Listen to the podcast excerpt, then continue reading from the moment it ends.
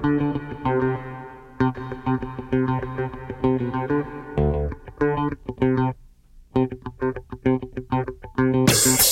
morning. Welcome to Money Management. I'm Mike Maehl with the Spokane office of the Opus 111 Group.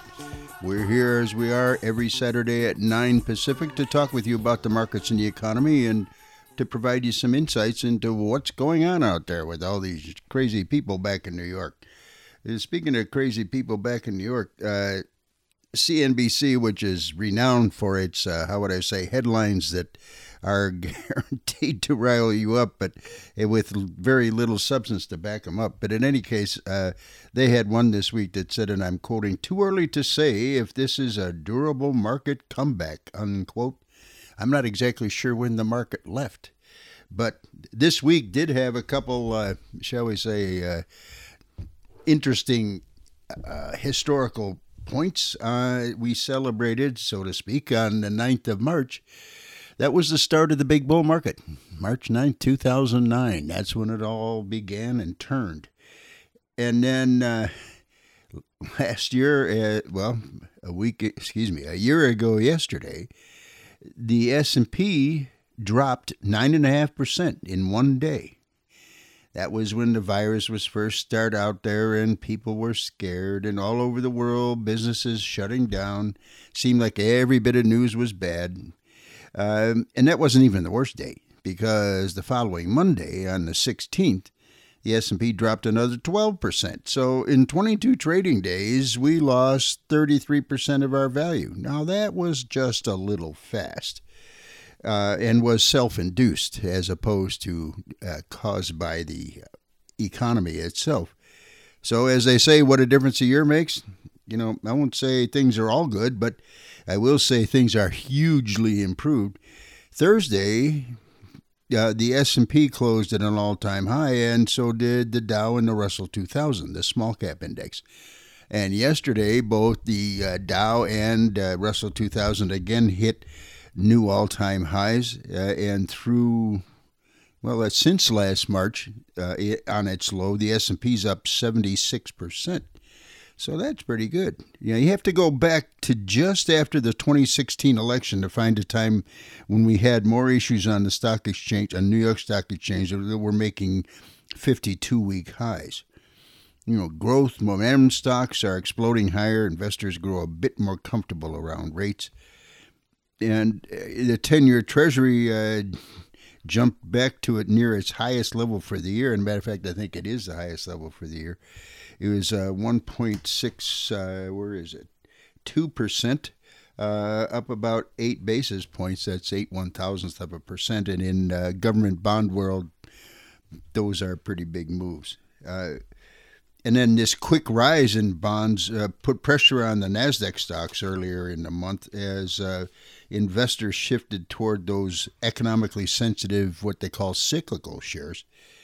We've seen sharp increases in interest rates can put outside pressure on the high growth tech stocks because what happens is they reduce the relative value of those companies' future profits. Ned Davis Research, uh, pretty good company. They uh, say they estimate the Nasdaq 100, which is the index that we talk about all the time when the Nasdaq is up, down, or whatever. And it what it is, it can, it's the hundred largest non-financial companies in the Nasdaq Composite. So the uh, Ned Davis says that uh, the Nasdaq would drop another 20% if the 10-year yield hits 2%. So it's like I said, it's 1.63 or whatever. Uh, one, uh, that's not a long way away, but it's there, and that's their concern. Now you've seen the difference, I think, this week between the Dow and the Nasdaq. You see, the Dow, is, it's only 30 stocks as opposed to 100. But uh, what happens is that a lot of the companies in the Dow are, uh, how would I say, uh, oriented toward a resurging economy. They call them the re, the re, I used to be able to talk.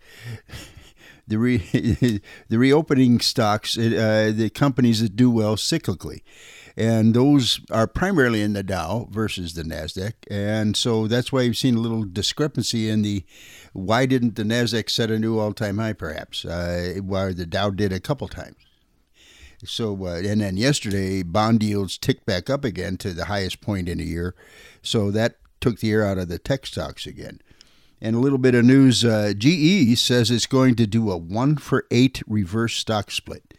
Now, what's that mean? That means that if you have one share, uh, well, if you have eight shares currently of GE, you'll get one share of the new and improved GE which I think will probably still be the same name. But in any case, what will happen is if by magic your shares will increase by eight times.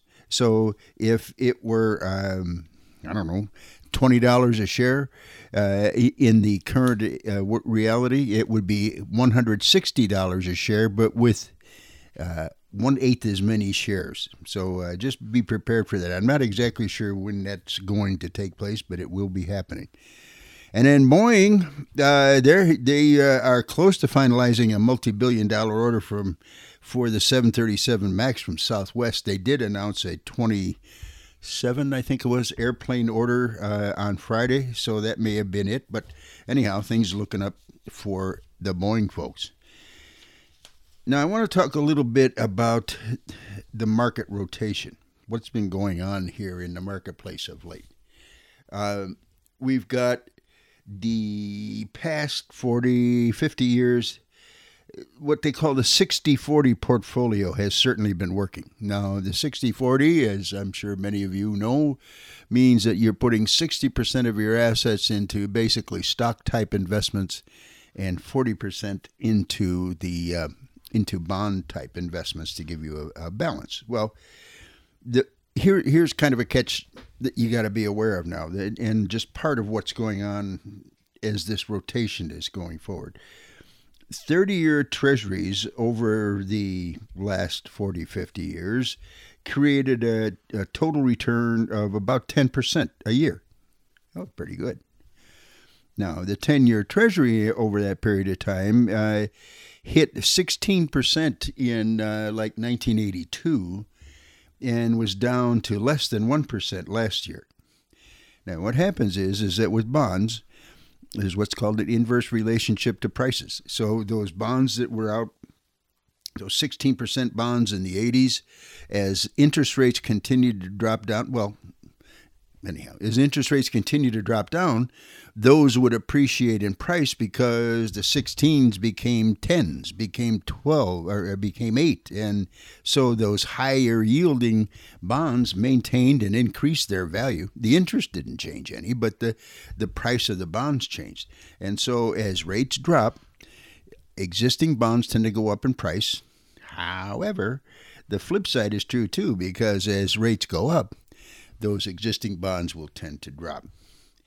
Now, uh, according to Wall Street Journal, value stocks are beating growth stocks by the widest margin in, in two decades. That's the latest sign, they say, that investors expect the next year to bring powerful economic rebound. It's the largest lead for value stocks at this time of year since 2001. And again, this is uh, per Dow Jones. It didn't just come to me in a vision. Yeah, portfolio managers are snapping up those cyclical shares, and again, banks, energy companies, and others whose fortunes are tied closely to economic growth, uh, real estate investment trusts, timber companies, most of those kinds of folks. And and uh, those shares often fit the description of value stocks, which trade at low multiples of their book value. So you've got banking heavyweights like J.P. Morgan Chase, Bank America, and then ExxonMobil and Chevron. Both of those were added, were upgraded by analysts today.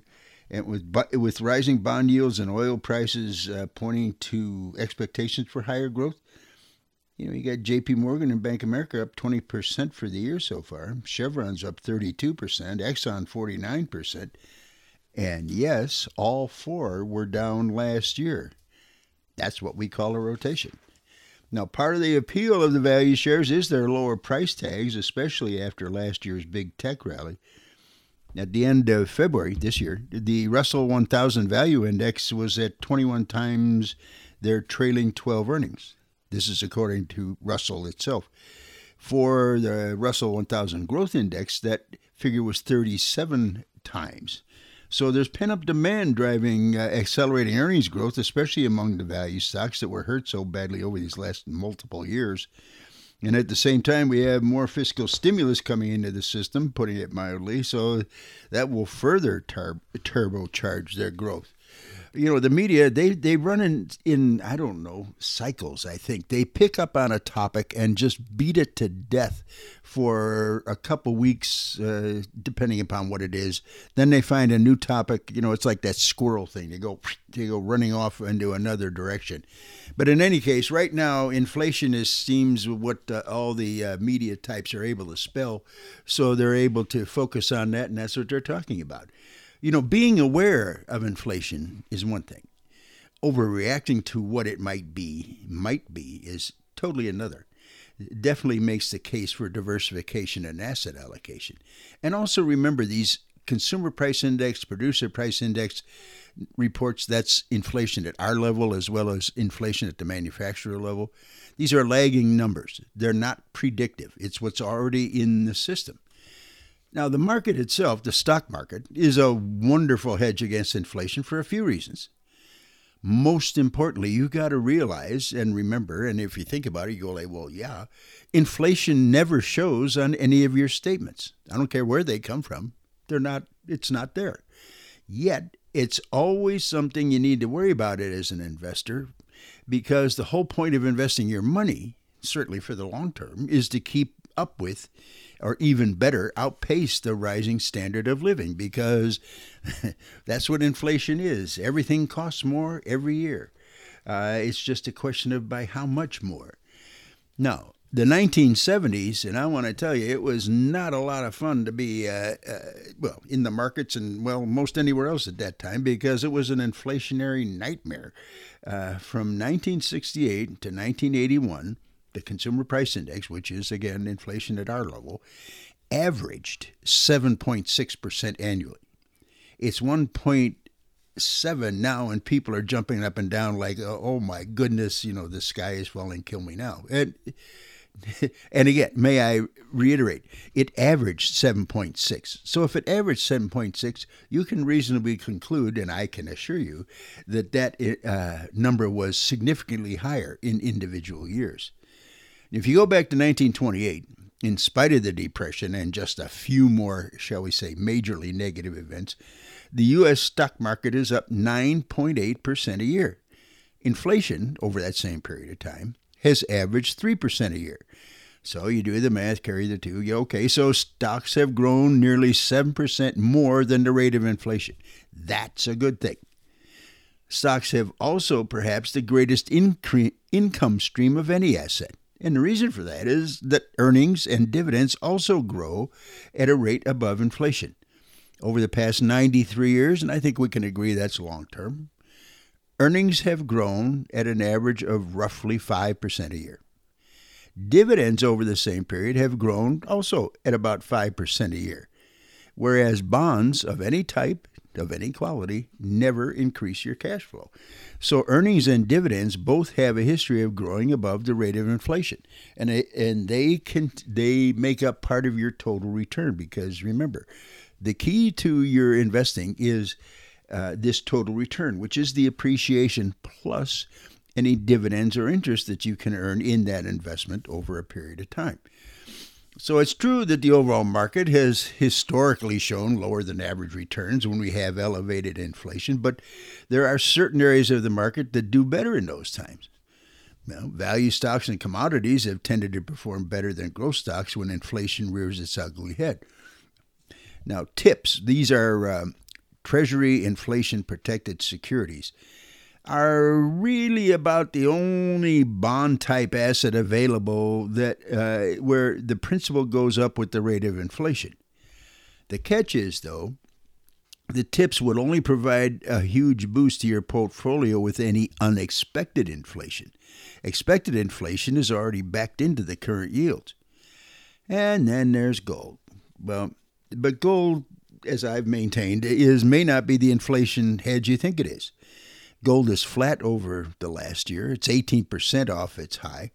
It's possible that the massive repricing of gold that occurred in the 70s when Mr. Nixon ended the transferability of dollars into gold, and gold at that time was held frozen at $32 an ounce in the U.S.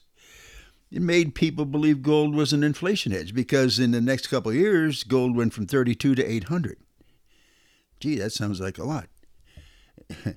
but uh, it's still, gold is still not eh, on an inflation based, an inflation adjusted basis, close to its all time high set way back then. Gold prices have declined over the past year, and even at the same time, inflation expectations have gone up. So, to say the least, gold's an imperfect inflation hedge. Uh, it's likely being challenged by stronger growth, ex- growth expectations and certainly higher interest rates. So, should we sound the inflation alarm now that we've got another series of huge stimuli in the system? Well, not yet. You know, a, a key measure of uh, the consumer prices rose less than expected in February for the 12 months through February, the CPI was up 1.7%. Now, on one hand, that's the largest rise since February 2020, so it's starting to grow. But if you remember, February 2020 was the last month before it all went upside down, as I was saying in my opening comments. Jeffrey Currie, uh, Jeff is head of commodities research at Goldman. He says there's a beginning of a structural bull market in raw materials, with a variety of policies are driving demand. The supply, he says, can't keep up currently, so the dollar continues to weaken. Crude oil, copper, natural gas all up in 2021. Crude oil was negative last year. It's now over $65 a barrel. It's up 75% since the start of November as major economies are reopening after the shutdown. Lumber prices, and this adds to the prices of homes for sure, up 140% over the last year. Copper futures contracts got down to around $2 last year. Now they're above 4 uh, Corn, soybeans, wheat, all up uh, you know, commodities have done so poorly for so long, people have forgotten that it's an asset class. So when isn't that a good time to, how might I say, affect a change in trend? Uh, the commodity prices sure do seem to be pointing at higher consumer prices, but higher price inflation comes with a booming economy. Hmm, that's not bad. And Goldman, uh, again, uh, says that commodities are entering a very strong bull market because of the infrastructure needs all across the world. They expect the commodity sector to return 15.5% over this year. So now other forces drive prices beside just inflation. With the economy shutting down and now on the verge of reopening, this could simply be a supply demand mismatch that'll work itself out. Alec Young is chief investment officer at a company called Tactical Alpha, and he said, whatever price increases we're seeing now for commodities is because of pent up demand and because the supply chain is stressed out. Both of those are accurate. Price increases are due to the reopening, in his opinion, not to long term inflation, and the bond market has overreacted. Well, I guess stay tuned for the exciting conclusion. You know, asset allocation is key in these kinds of situations because it can help protect your overall portfolio whenever markets are being unpredictable, which is mm, pretty much five days a week. So, how you might reallocate your holdings in a rising inflationary market? First, maintain your holdings in your high quality stocks, whether individual or in various funds. Emphasis on high quality. When you're considering your fixed income portion, look at what your when your holdings mature or what the average maturity is, which you can find by looking at your prospectus for uh, um, your bond mutual funds. And because the time until maturity, till the bonds come due, can have a big effect on your bond holdings. First of all, shorter mature, shorter maturity is beneficial in a rising rate environment. And that's because you can roll over cash equivalents like T bills or short term bonds or CDs into new bonds with higher yields. Another benefit of these short term deals is you don't have nearly as much risk in terms of time. When interest rates rise, as we talked about before, bond prices fall, but bond prices fall much harder in the long bonds, the long term bonds, than in the short term bonds. It's like being at the end of the crack the whip line. So, when you're looking at a rising inflationary environment, how do what do you do? Uh, well, key is as we talked about how well stocks do in inflationary environment, maintain your holdings in your high quality issues. And again, look at when it comes to the fixed income portions, look at when they come due or what their average maturity is. Because The shorter maturity is beneficial in a rising environment because it reacts more quickly and you can you can react more quickly. And you don't have as much what they call duration risk. In other words, the average time for the portfolio of bonds in the fund to come due or of the bonds that you own individually. In any case, when interest rates rise, bond prices fall but they fall much more in the long bonds than in the short duration bonds. For example, here's a real world thing there's a one to three year Treasury ETF. In other words, that's what they invest in, and the symbol for that is SHY, Sierra Hotel Yankee. And there's also one which is in the 20 year plus Treasury ETF, and that one's the TILT, TLT. So the yield on the one to three year bond, and again, this is taxable, it's 0.85%. Uh, and then uh, the 20 year, the yield is 1.8%. And by the way, it hit its uh, 52 week low uh, yesterday in terms of price. So, and the short ETF has a duration of 1.9 years. In other words, the all the bonds will come due in about two years, while the other one has a duration of 19.1 years. So, what this translates to is that a 1% increase, this is the duration risk, a 1% increase in interest rates would, not could, would cause losses of just 1.9% in the short term one. But in the long term one, we're talking 19.1%. A 1% move is a, 19% drop, almost a fifth of your value just from that. So, once again, a reason for maybe shortening up those durations. But, you know, the, the challenge for some folks is, well, I got to have the high yield. Okay. But everything's a trade off, and that's what you're setting yourself up for. As rates go up, you're going to have a bigger opportunity. Maybe that's not the right word, but anyway, to participate in uh, seeing your prices go lower. Now, again, short term fixed income, terrible against inflation over the long term. That's why long term assets like stocks and short term assets like cash can make for decent inflation hedge portfolio because the stocks protect you against long term inflation. Cash can allow you, and again, short term money markets, whatever, can allow you to use short term, excuse me, inflationary spikes to put your money to work at higher rates. So while higher oil and gas prices will certainly contribute to rising inflation. There are other much more powerful forces at work because those prices are, well, they can be higher or lower or whatever. Uh, the expectations, and here's the key rising ex- inflation expectations far exceed the contribution to inflation resulting from higher oil prices. In other words, what you think and what all of you think as investors is going to be reflected in price action. Now, uh, Scott Ladner is chief investment officer at Horizon Investments. He said the stimulus is beating the virus, at least as far as the market's concerned. And real rates uh, being near negative is just historically a very strong tailwind for asset prices. He goes on to say that can get ignored day to day, especially when people become concerned that inflation is going to rear its head. But at the end of the day, he says inflation is just coming back to normal. I think he's making a good point there because, you know, for so long people didn't pay any attention to it at all. I mean, it's just inflation. We don't have that. Oh, yes, we do. And but stocks and interest rates do have a history of rising together. Happens all the time. Stocks have risen 13 of the last 15 rising rate environments, and the tech stocks too, and high multiple tech stocks too. If, and yeah, it's still if, we were to see some inflation, that would be a good thing for these borrowers and a bad thing for lenders because inflation's your friend if you're in debt. Everyone that refinanced or took out a 3% fixed rate mortgage in the past year should hope for a little inflation in the coming years because it means that the money you're paying back in the future isn't worth as much. Inflation is a good thing for fixed debt repayments from the perspective of the borrower. Now, Gary Schlossberg from Wells Fargo Investment Institute, I didn't know they had one of those, but apparently they do. He said the faster than expected acceleration of U.S. economic growth appears to be lifting inflation and longer term rates.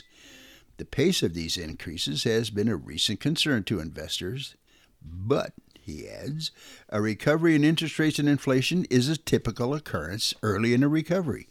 Faster this time, in our opinion, because of the unusually strong economic growth rebound.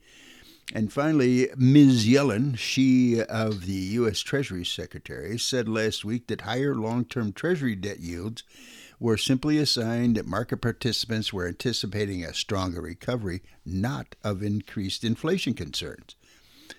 I don't see, she said, I don't see that the markets are expecting inflation to rise above the 2% inflation objective that the Fed has had as an average inflation rate for the longer term. And I guess I should address this uh, rescue plan. Folks have been asking about it. Um, it appears that it's largely a wealth transfer from the well managed, prosperous red states to the many incompetently managed blue states. Only 9% of the legislation's $1.9 trillion is going to, mit- to be mitigating the virus.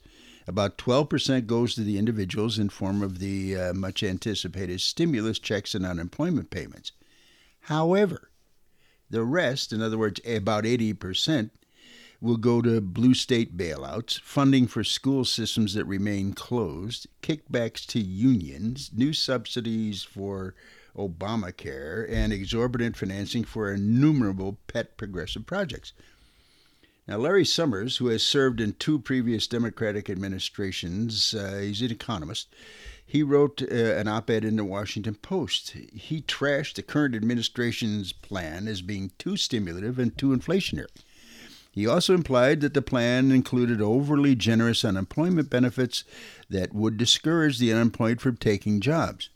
In fact, there is mounting evidence that the pandemic related unemployment benefits provided last year have been doing just that. There actually seem to be a lot of job openings, but fewer people willing to take them.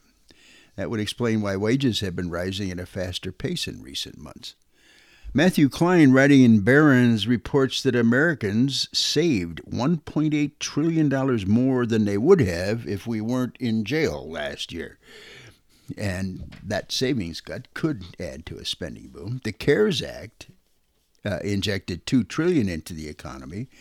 The uh, I know you remember all these names well. The omnibus appropriations bill added 1.4 trillion, and then this last thing adds 1.9 trillion on top of the 3.4 trillion. Cheapers. Now in 2008, the stimulus represented 5.5% of GDP. Today, all of this that we just described is about 9% of GDP. And another obvious difference is, of course, the market's at a new all time high, and so are housing prices.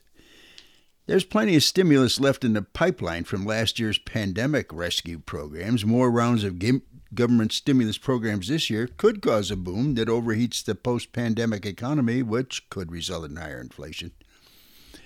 So, you know, stay tuned. We don't know. I don't know. Uh, but that's an awful lot of money coming down the pike, and uh, we'll just have to see how it gets spent. The OECD, the Organization of Economic uh, Development, uh, says a turbocharged U.S. recovery will help power a faster than expected global upswing, they say.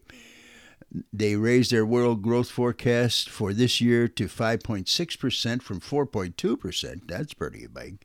And more than doubled its outlook for the U.S. to 6.5%. You know, one thing we know for sure is that an expansion of new highs isn't a bearish characteristic. In other words, it's not a problem for that more stocks are making new highs. It would be a concern if fewer were.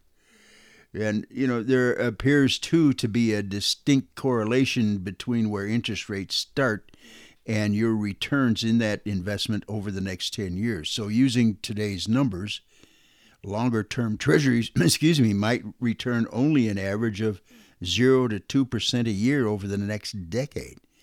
In other words, uh, as we were just speaking uh, earlier, uh, the traditional 40% bond and the 60 40 portfolio is likely to be acting more like an anchor for you than a sail.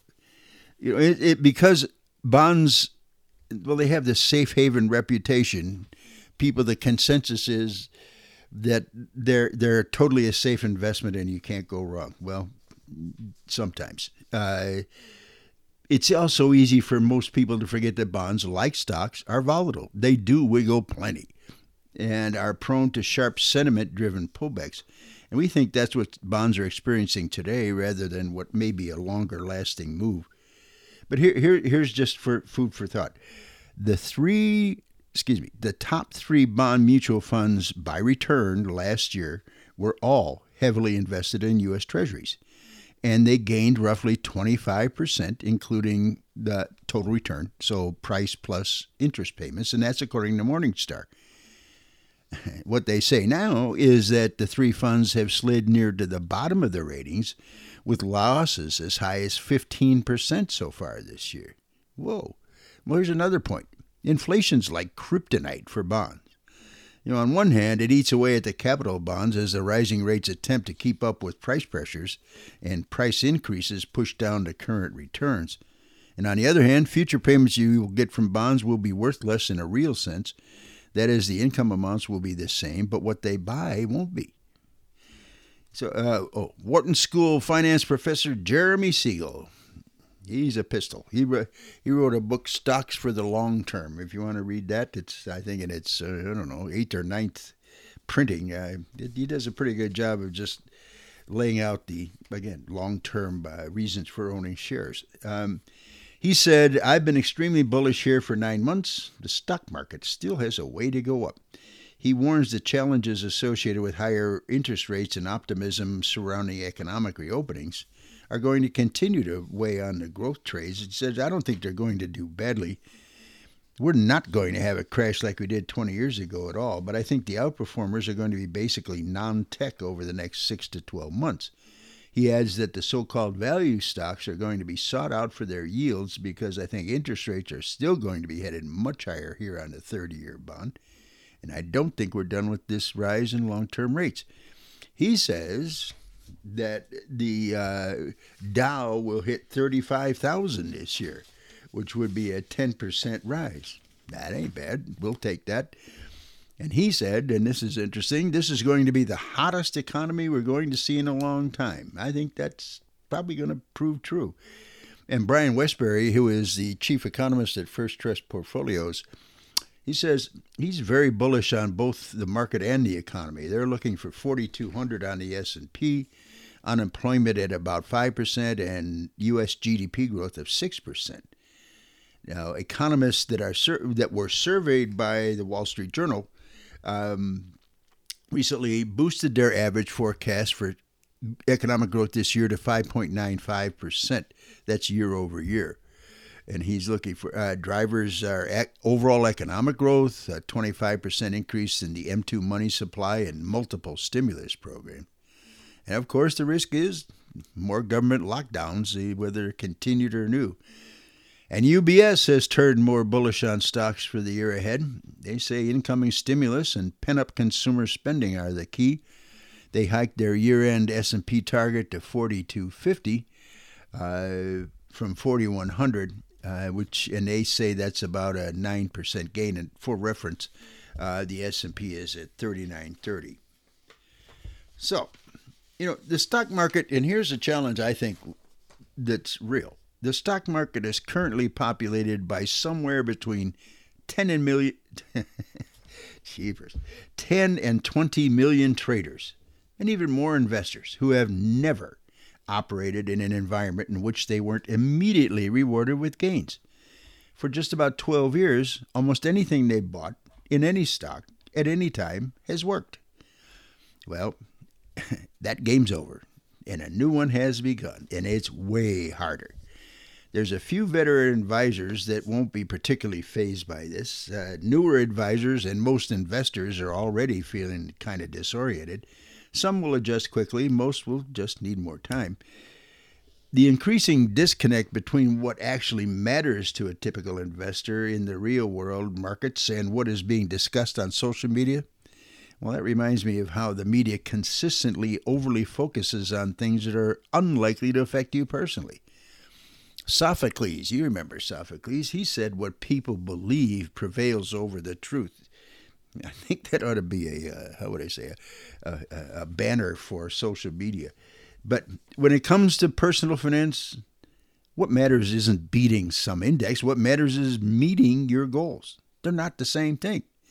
An index is just a broad measure of how a particular segment of the market is doing. Think about it as the average. Many others in the investment advice field, for some strange reason, seem to think that their entire purpose in life is to convince you that the best thing you could ever do is to hire someone to help you beat an index. Here's the key question Do you need or want the volatility of an index to meet your personal goals? Most people do not. Stop worrying about beating the indexes. Focus instead on meeting your goals with by your values, what's important to you. You know, you can have inflation without having hyperinflation. Prices can rise without the dollar becoming worthless or the markets going into the proverbial crater. And as far as your portfolio concerns, you have to put yourself in a position to survive a wide range of outcomes. Going back to our comments earlier about asset allocation and diversification, this isn't just good advice for today, it's always true. If we learned anything from last year, it's to keep an open mind even if you know what's going to happen, and I'd like to know who you are because we need to talk. Let's be clear, none of us do. We still might get the trade completely backwards. So, focus on what you can control.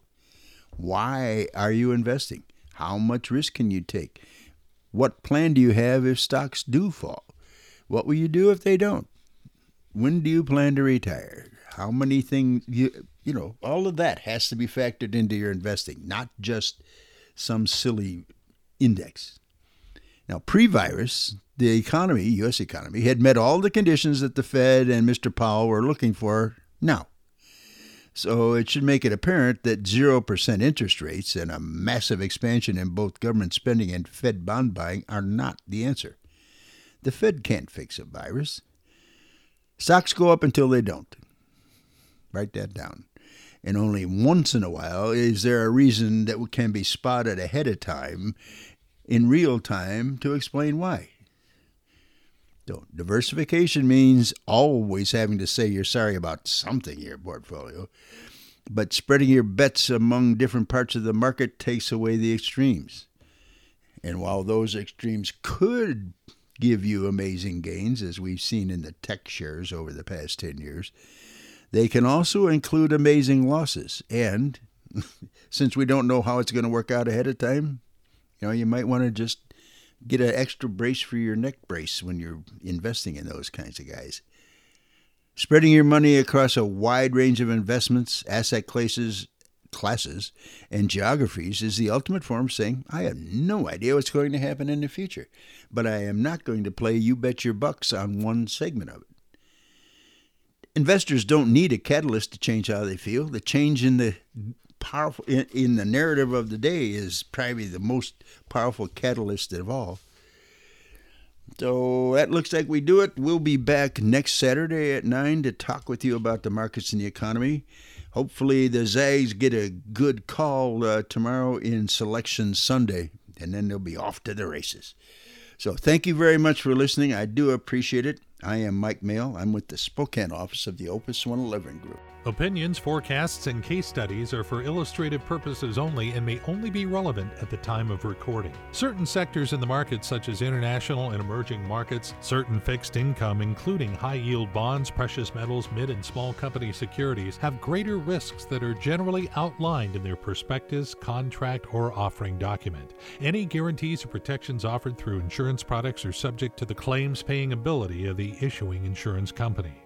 Diversification, asset allocation are no guarantees or protections against loss. Past performance is no guarantee of future results, and there is always risk associated with investment.